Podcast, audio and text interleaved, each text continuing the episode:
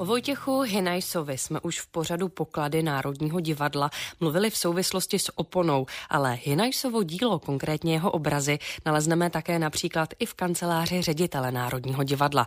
Tam se běžný návštěvník jen tak nepodívá a jak se dozvíte od Marie Hradecké a Václava Žmolíka, ani mnozí zaměstnanci ho na vlastní oči nikdy nezahlédnou. O to víc jsme rádi, že se tam dnes společně s odpolednem s dvojkou vypravíme.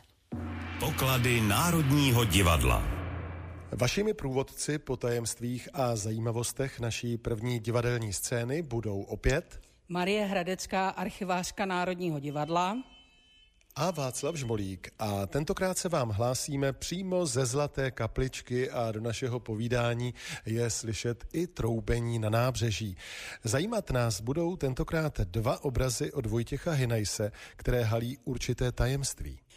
Vojtěch Hinajs je, jak známo, autorem slavné opony Národního divadla, ale vytvořil i několik obrazů, které zdobí schodiště, kterým se přichází ke královské, dnes prezidentské loži, a především dámský budoár v saloncích, které k loži přiléhají. Jedná se o prostory, kam se běžný divák nedostane, protože tyto místnosti, přiléhající k prezidentské loži a tvořící její zázemí, mají své samostatné vchody a nejsou běžně užívané. Na schodišti, které vede k salonkům, je z prostoru od takzvaného Kočárového, nyní prezidentského vjezdu, což je boční nábřežní strana Národního divadla, vidíme obrazy od Vojtěcha Hinajse z roku 1881, což jsou alegorie vlasti a míru. Tato plátna Hinajs maloval v Paříži a přímo na stěnu tady potom namaloval alegorii historie. Ale pojďme dál.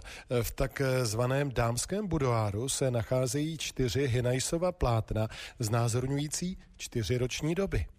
Už jsme o nich mluvili a který z těch obrazů je opředený tajemstvím?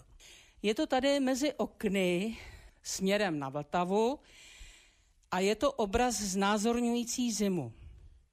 Jaro, léto a podzim totiž maloval Hinajs už v roce 1881 k prvnímu otevření Národního divadla a dokonce během požáru své obrazy zachraňoval. Nic se jim tenkrát nestalo. Ale poslední čtvrtý obraz už tehdy nestihl namalovat. Byl totiž pověřen namalováním opony, jak známo. Přesně tak. A vzhledem k tomu, že byl po požáru v roce 1881 sborem pro postavení Národního divadla vyzván, aby namaloval oponu, a v průběhu realizace a dokončení tohoto díla došlo k velkým neschodám umělce se sborem a tudíž nedostal za oponu zaplaceno, tak s dodáním čtvrté roční doby zimy otálel. Ovšem nakonec obraz namaloval a do Národního divadla dodal. Bylo to ovšem až s nástupem nového ředitele Gustava Šmorance, což byl český divadelní režisér, výtvarník a třetí ředitel Národního divadla v Praze. V čele Zlaté kapličky stál v období let 1900 až 1922. No a dobře, že to tak dopadlo. Obraz Zima je nádherný a tak trochu výjimečný, že? Ano. Při srovnání zimy s předchozími kompozicemi cyklu je patrná změna Hinajsova výtvarného stylu a vyjadřovacího způsobu. Jedná se o jediný secesní obraz v Národním divadle. Vždyť pochází až z roku 1901. Zima je na obraze charakterizována pouze jednou postavou krásné rusovlasé ženy. Jejíž pleť zbarvil mráz do jemných studených odstínů.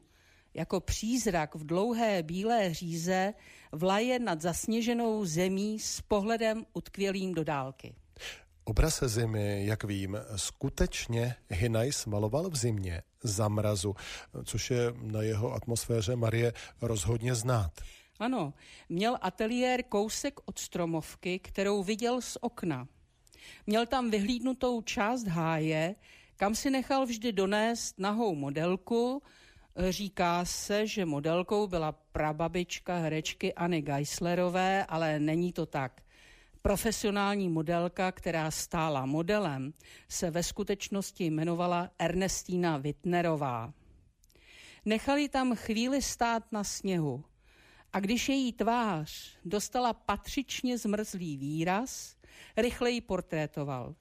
Když už na ní šli s promrznutím rákoty, zase ji vzal zpět, dostala čaj s rumem a když se zase vzpamatovala, musela zpět na mráz. Třeba i několikrát za den. Když se totiž Hinaj zdal do práce, neměl slitování ani se sebou, ani s modelem. Takové tedy byly okolnosti vzniku slavného obrazu Zima, který dodnes zdobí dámský budoár prezidentských salonků v Pražském národním divadle. Za dalším Hinajsovým obrazem a jeho tajemstvím se tady ve Zlaté kapličce vydáme do historické ředitelny.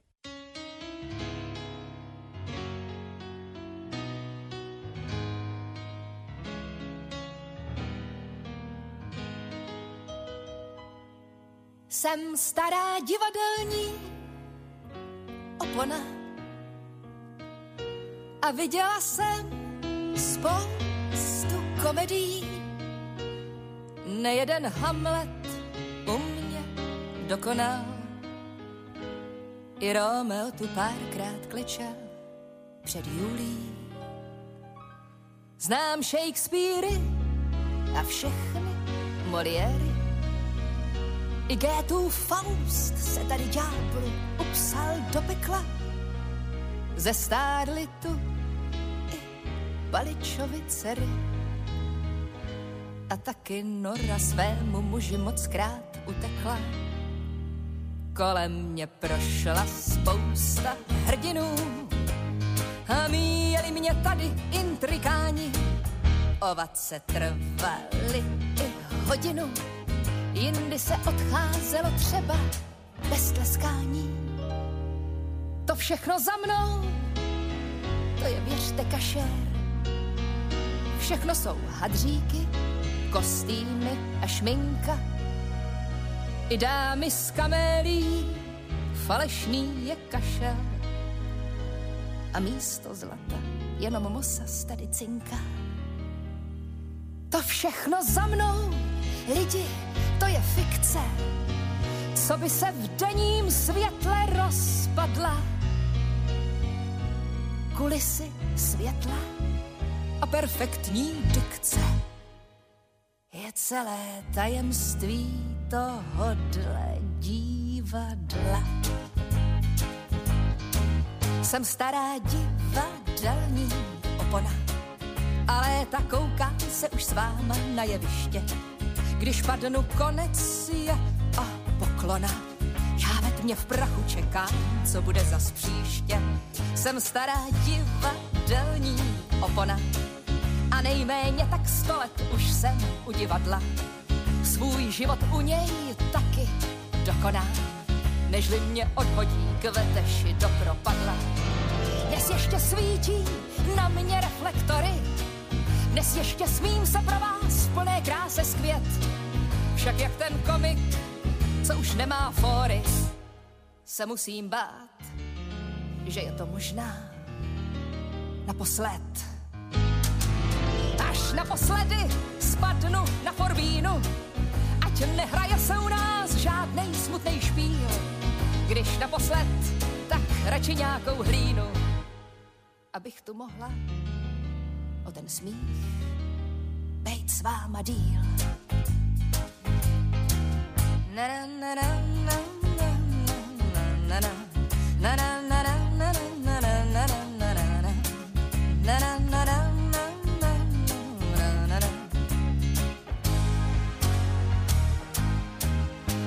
na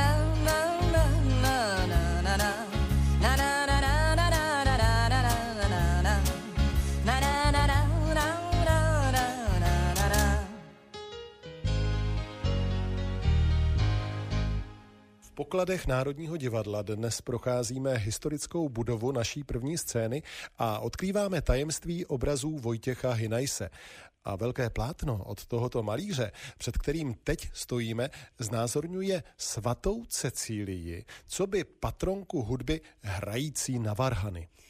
Tento obraz byl pořízen pro komickou zpěvohru Karla Bendla na text Elišky Krásnohorské, která se v Národním divadle hrála od 11. prosince 1883 do 1. prosince 1885. Ta zpěvohra se jmenovala Karel Škréta. Dávala se tenkrát celkem desetkrát.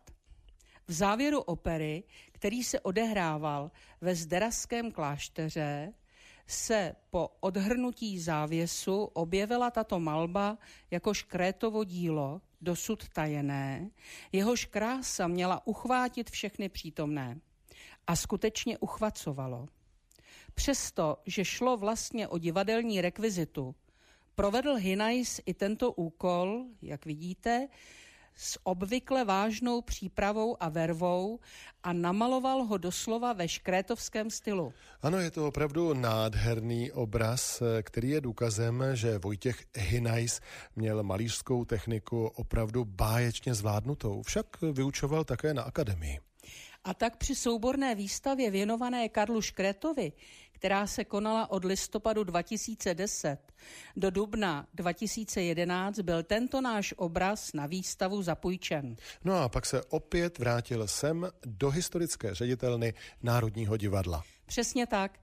Je zajímavé, že už po derniéře zmíněné Bendlovy opery byl z rozhodnutí tehdejšího ředitele Františka Adolfa Schuberta což byl dramatik, prozaik, divadelní historik a druhý ředitel Národního divadla v letech 1883 až 1900, přemístěn sem do jeho ředitelny a to i přesto, že Schubert měl s Hinajsem dlouhotrvající spor o zaplacení, respektive otálení s úhradou za oponu pro Národní divadlo.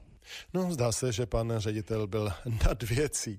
A tady v ředitelně v historické budově se nachází Hinajsův obraz svaté Cecílie dodnes. Běžný divák tento obraz tedy nemůže vidět, protože ředitelna není zařazena do prohlídkových okruhů. Dokonce ani mnozí zaměstnanci divadla tento obraz nemohou vidět.